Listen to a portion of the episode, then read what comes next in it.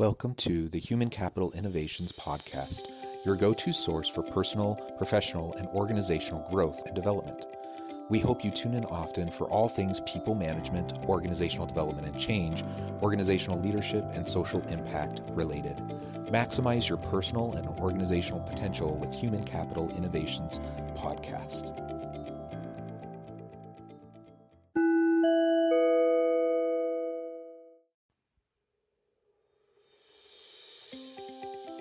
Welcome to the Human Capital Innovations Podcast. As part of our new Wednesday We Forum feature series, exploring can't miss insights from the World Economic Forum and their key takeaways, today I will be exploring the recent We Forum video What is the Fourth Industrial Revolution?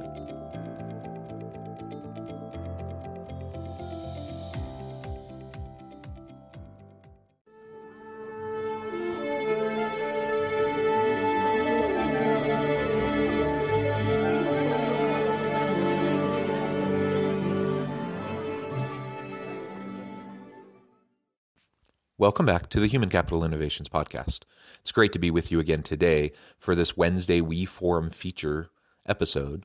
Today I'll be exploring the recent We Forum video What is the Fourth Industrial Revolution? Ubiquitous mobile supercomputing, artificial intelligent robots, self driving cars, neurotechnological brain enhancements, genetic editing the evidence of dramatic change is all around us, and it's happening at exponential speed. Previous industrial revolutions liberated humankind from animal power, made mass production possible, and brought digital capabilities to billions of people.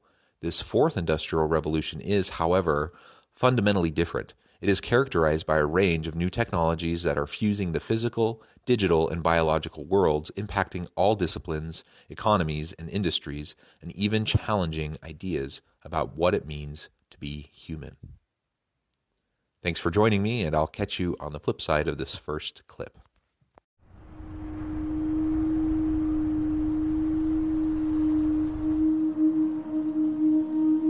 We are wondering what is happening to the world.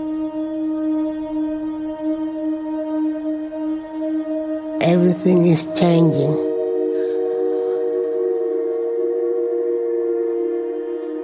the very idea of human being some sort of natural concept is really going to change.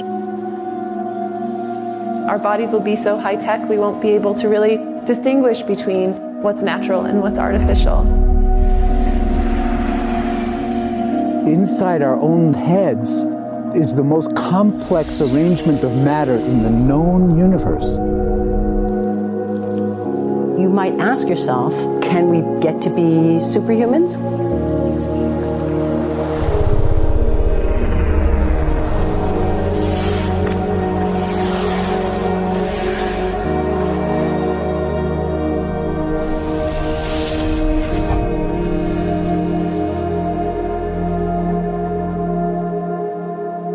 The original Industrial Revolution was driven by the discovery that you could use steam engines to do all kinds of interesting things. But that was followed by additional revolutions for electricity and computers and communications technology. We're now in the early stages of the fourth industrial revolution, which is bringing together digital, physical, and biological systems. One of the features of this fourth industrial revolution is that it doesn't change what we are doing, but it changes us. with the ability to visualize brain activity, for example, through a simple consumer based EEG device, it gives us access to ourselves in ways that we've never before thought possible. It unlocks the black box that is the brain and enables us to um, really, truly be able to uh, realize an identity that is aspirational. There's now a scientific foundation for the effects of mindfulness on the brain, on the genome, on biological aging. And when the human mind does know itself, then you get the potential for a new renaissance that restructures itself in terms of our relationship to life, our relationship to the planet, our relationship to work. We need a different economic model.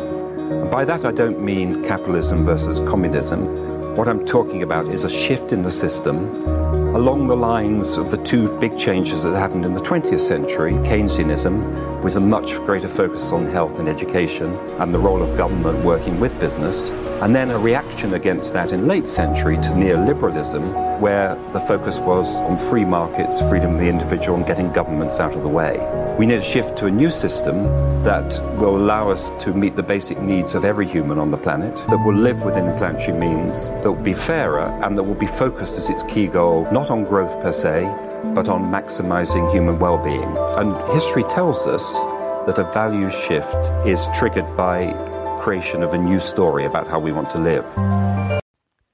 There's no doubt about it. Shifts continue to happen. We we've been seeing it for the last couple of decades that we have been moving headlong into this fourth industrial revolution. Just as the previous industrial revolutions transformed not only industry and work, but also society as a whole, the fourth industrial revolution is really going to upend most of what we think about and understand about how we interact with each other and as communities and as workplaces and organizations. HR leaders and organizational leaders across industries and sectors need to be thinking about labor markets and what does the employee of the future look like? How do organizations support those employees? How do they get the skills and capacities and capabilities that they need to be successful in the future? And how do disruptive technologies uh, influence those changes and shifts? So we see increased, uh, exponentially increasing computing power, um, decreasing uh, cost of memory and storage, which just leads to these continual uh, technological advancements that aren't going to be slowing down anytime soon. So we have artificial intelligence and machine learning and robotics that are far more uh, uh, sophisticated today than they ever were in the past. And and in five, ten years, you know, we'll probably kind of laugh at what we think is so advanced today. Uh, based on what the new capabilities will be. This has tremendous implications for how we do our jobs, how our leaders lead, and how we leverage and maximize the capacity of our people. Now, no doubt about it, some jobs will be displaced, other jobs will be created, uh, but all of us need to figure out what it means uh, to be a part of this fourth industrial revolution. And part of that comes down to systems, economic systems, social systems. As they mentioned in that first clip, the systems that got us through the the first, second, and third industrial revolution uh, have perpetuated uh, dramatic inequalities across the world. Those systems are broken. Those systems uh, have faults that need to be corrected. So we need to dissect and figure out what is wrong with those systems and how do we adjust those systems or create new systems that will allow us to be more successful moving into the future. It's very, very important for organizational industry leaders and government leaders and officials to really tackle this problem so that we can have true equity and inclusion of opportunity uh, throughout the world, uh, that the haves and have nots uh, and the inequalities between those groups will be diminished, and that everyone will have an opportunity to be their best self, both at home and in the workplace. I see the circular economy as something which fits very closely with mankind's goal to be innovative and creative and to always progress. We can use asset tracking, we can use IT, we can use 3D printing to enable this different economic model to recover materials, feed them back into the economy, and, and really to decouple growth from the resource constraints we have. The reason we live in cities is not different today than it was 10,000 years ago. Even if we have got networks connecting us, we still want to have places where we meet in person. So this means the place where we work and the place where we live are much closer to each other, a city where we don't need to have big supply chains in order to produce things, where many things can be sourced locally thanks to 3D printing and robotics. So if we're able to do something to transform cities, to make them more efficient, then the impact can be huge. Think about the prospect of getting rid of plastics. We must not only be inspired or informed by nature, but actually use natural organisms with which to design products and building parts. Only instead of varying material properties, we're varying biological functionality. Design is critical today because it's the first signal of human intention. So the question of adding quality to quantity, it isn't a matter of simply circulating things that are potentially toxic. It's circulating things that are safe and healthy for all generations. So the goal is no longer, I want to be less bad, less monotonous, less unsafe, less unjust. It's really about a diverse, safe, healthy, and just world with clean air, clean water, clean soil, clean energy. Together we are fighting to preserve our fragile climate from irreversible damage and devastation of unthinkable proportions.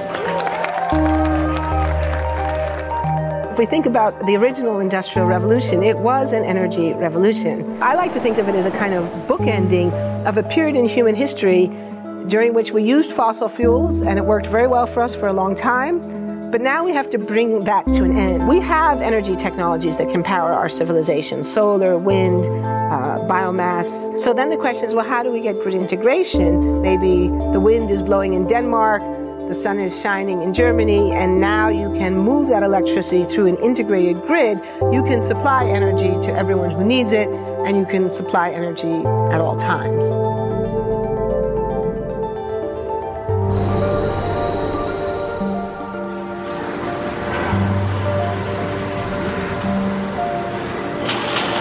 walking around, you do see different stuff. Um, as far as like the body marriage line, they use a lot of things that help them lift up and move things to the car. You just sit there and you know program something, and if it has its own set mind to go ahead and do everything, and then as humans, we just come in and take the extra step to help the technology. It's not the, the cure all for everything. There's definitely a lot of things where people perform the operation better, but certainly for the right applications, robotics are a huge improvement for the process. How can we leverage these technological advances in this fourth industrial revolution uh, to really bring about uh, dramatic societal changes towards green energy, um, towards uh, a more conscientious stewardship mindset about the planet as we try to tackle climate change and understand its implications, wide sweeping implications for the world, for humanity, and for all of the living creatures on the earth. We we owe it to ourselves and to future generations to tackle this problem. And these new technologies and the shifting nature of work will allow us the opportunity to to really tackle this challenge. And as they mentioned as well uh, in that clip, that as we really move into the future, we have to rethink everything. We have to rethink efficiency in cities, uh, how we interact with each other, as well as in more rural communities. Uh, what does that mean when we have things like uh, uh when we have things like 3D printing and locally sourced um, products and materials due to those types of technologies? Uh, we have robotics, we have uh, machine learning and artificial intelligence to tackle some of those more mundane jobs and tasks that need to be performed for societies to function and will free up labor uh, to focus more on what is innately more human the creativity, the innovation, the decision making, the ethical framing, uh, all of these elements that are so very important for each and every one of us we have the opportunity to tackle the climate crisis. We have the opportunity to reshape and reform cities and systems and communities to be more effective, more efficient, uh, more mindful, and really lead into our stewardship as uh, individuals on this planet.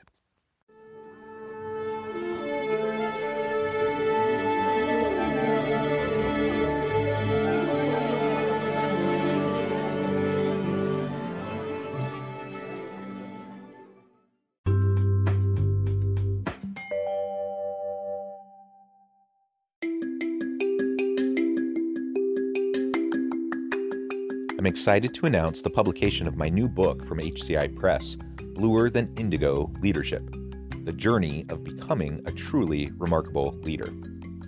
Early in my adult life, I learned about an Asian proverb that translates as bluer than indigo.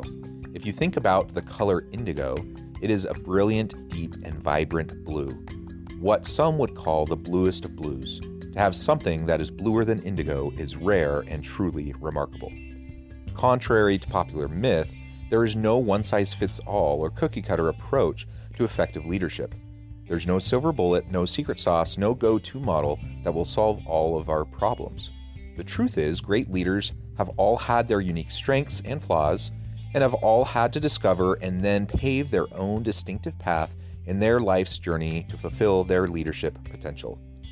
Bluer than indigo leadership will help you discover your own path and explore those ordinary, everyday actions that will help you respond to an uncertain future and produce extraordinary results for individuals, teams, and organizations.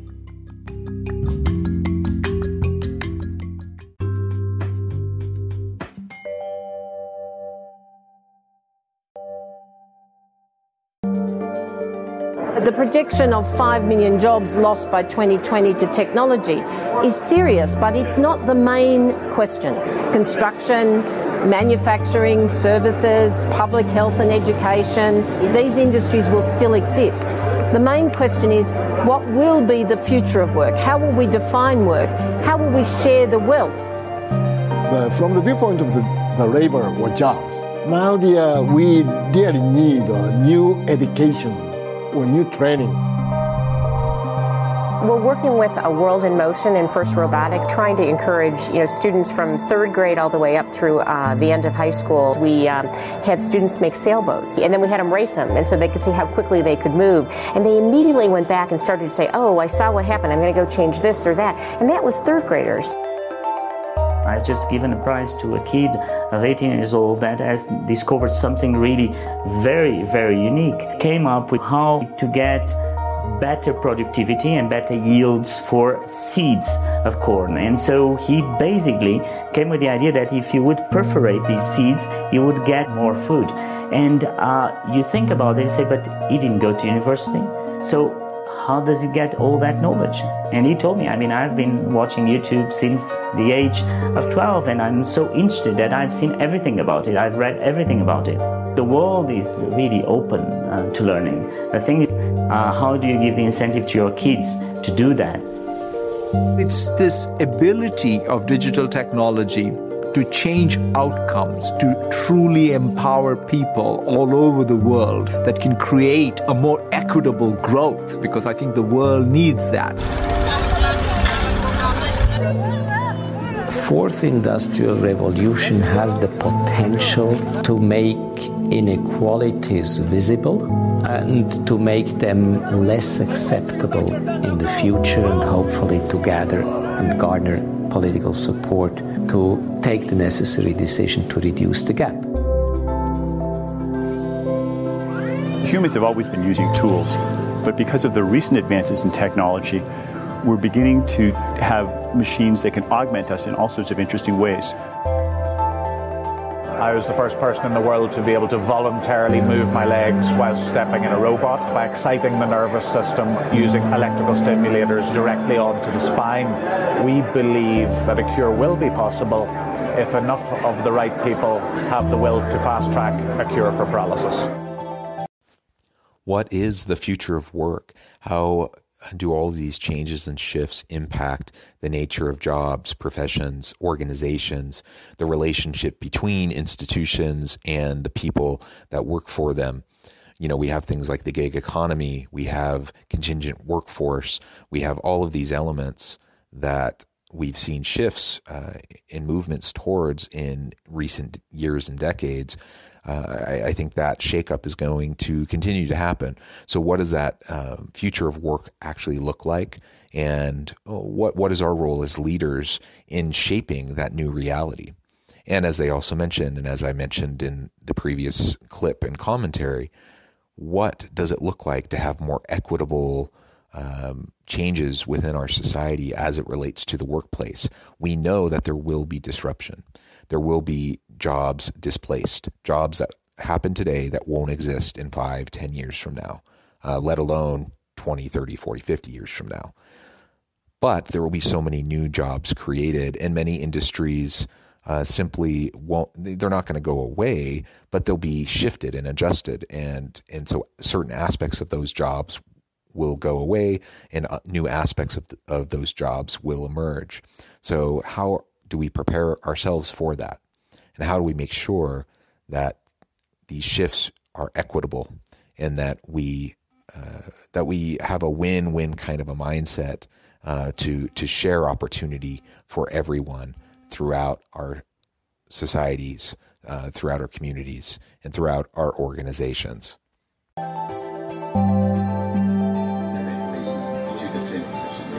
We take two things from the patient. Um, first, we take a three dimensional x ray and we extract the three dimensional data out of that so we can make a perfectly shaped puzzle piece. And then we also take a sample of fat tissue from the patient so that we can extract the stem cells out of those. And we use those stem cells with this three dimensional scaffold that we fabricate. And after three weeks, we have a piece of living bone that's uh, ready for implantation being able to use genome editing to understand the genetic changes that lead to cancer and technologies like uh, drug delivery, getting molecules into particular types of cells. There's a lot of excitement about being able to move much more quickly on this disease one of the things that I think is so essential to free and open societies is freedom of thought. Um, and up until now, the conversation we've been having is around freedom of speech. Once we can access people's thoughts and access people's emotion, um, we have to create a space that enables people to think freely, to think divergent thoughts, to think creative thoughts. And in a society where people fear having those thoughts, uh, the likelihood of being able to enjoy progress is significantly diminished we need to take responsibility at every level of society, from the individual and the personal to the institutional to the global, to adapt to these technological challenges and changes which are redefining what it means to be human, what it means to work, what it means to be completely embedded in this world. People always ask me if I'm an optimist or a pessimist. The technology exists, but how do we get it and implement it at the scale we need at a price that people around the world can afford. Even though we have everyday problems we have to solve, we have to find a way to lay the foundations for the innovations of tomorrow.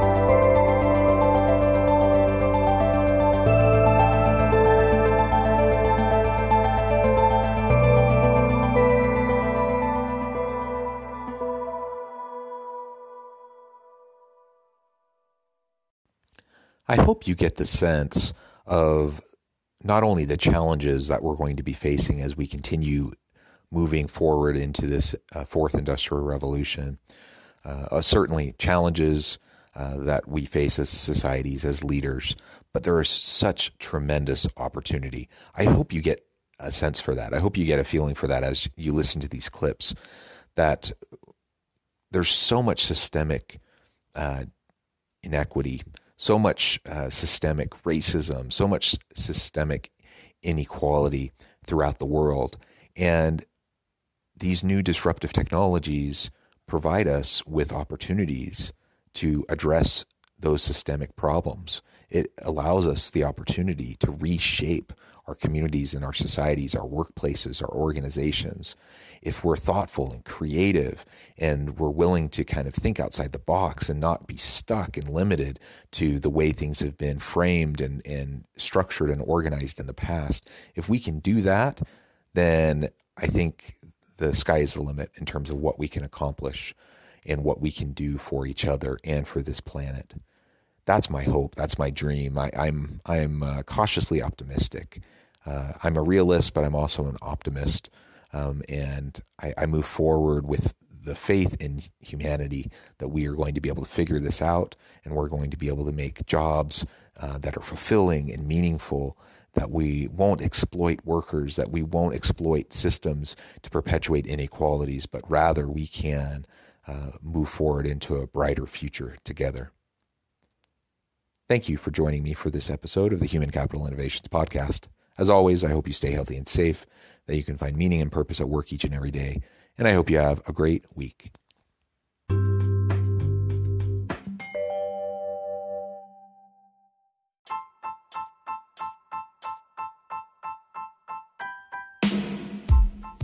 The alchemy of truly remarkable leadership. Ordinary, everyday actions that produce extraordinary results. Consider how the nature of work has shifted over the past 50 years. With increased globalization, rapid technological advancement, and the shift in economic composition, the average job of today looks very different than the average job of 50 years ago. What will the jobs and organizations of tomorrow look like? Moreover, what does this all mean for organizational leaders? What are the core competencies and capabilities of organizations and their leadership that are prepared for continued disruption and geopolitical and socioeconomic shifts? Regardless of what the future holds, increasingly, leaders need to be socially minded, data driven, decisive, champions of talent, and disruptors of the traditional notions of leadership, teams, organizations, and work. The alchemy of truly remarkable leadership will help you to explore your own leadership competencies and capabilities and consider ways to apply and implement them into your workplace and personal life.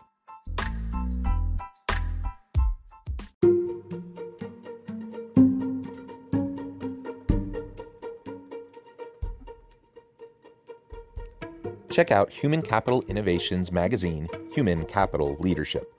Human Capital Leadership is a free, interactive e magazine with the mission to help individuals, leaders, and organizations find innovative approaches to maximize their human capital potential. We publish issues quarterly in August, November, February, and May. Take a look at the latest issue and let us know what you think.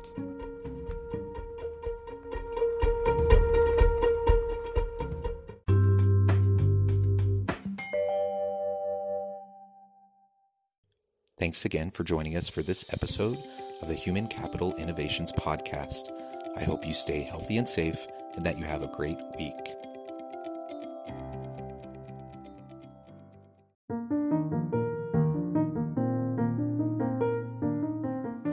Check out our new weekly LinkedIn newsletter, Alchemizing Human Capital, exploring industry trends via original research and interviews with executives and thought leaders from across the globe. We look forward to having you join us.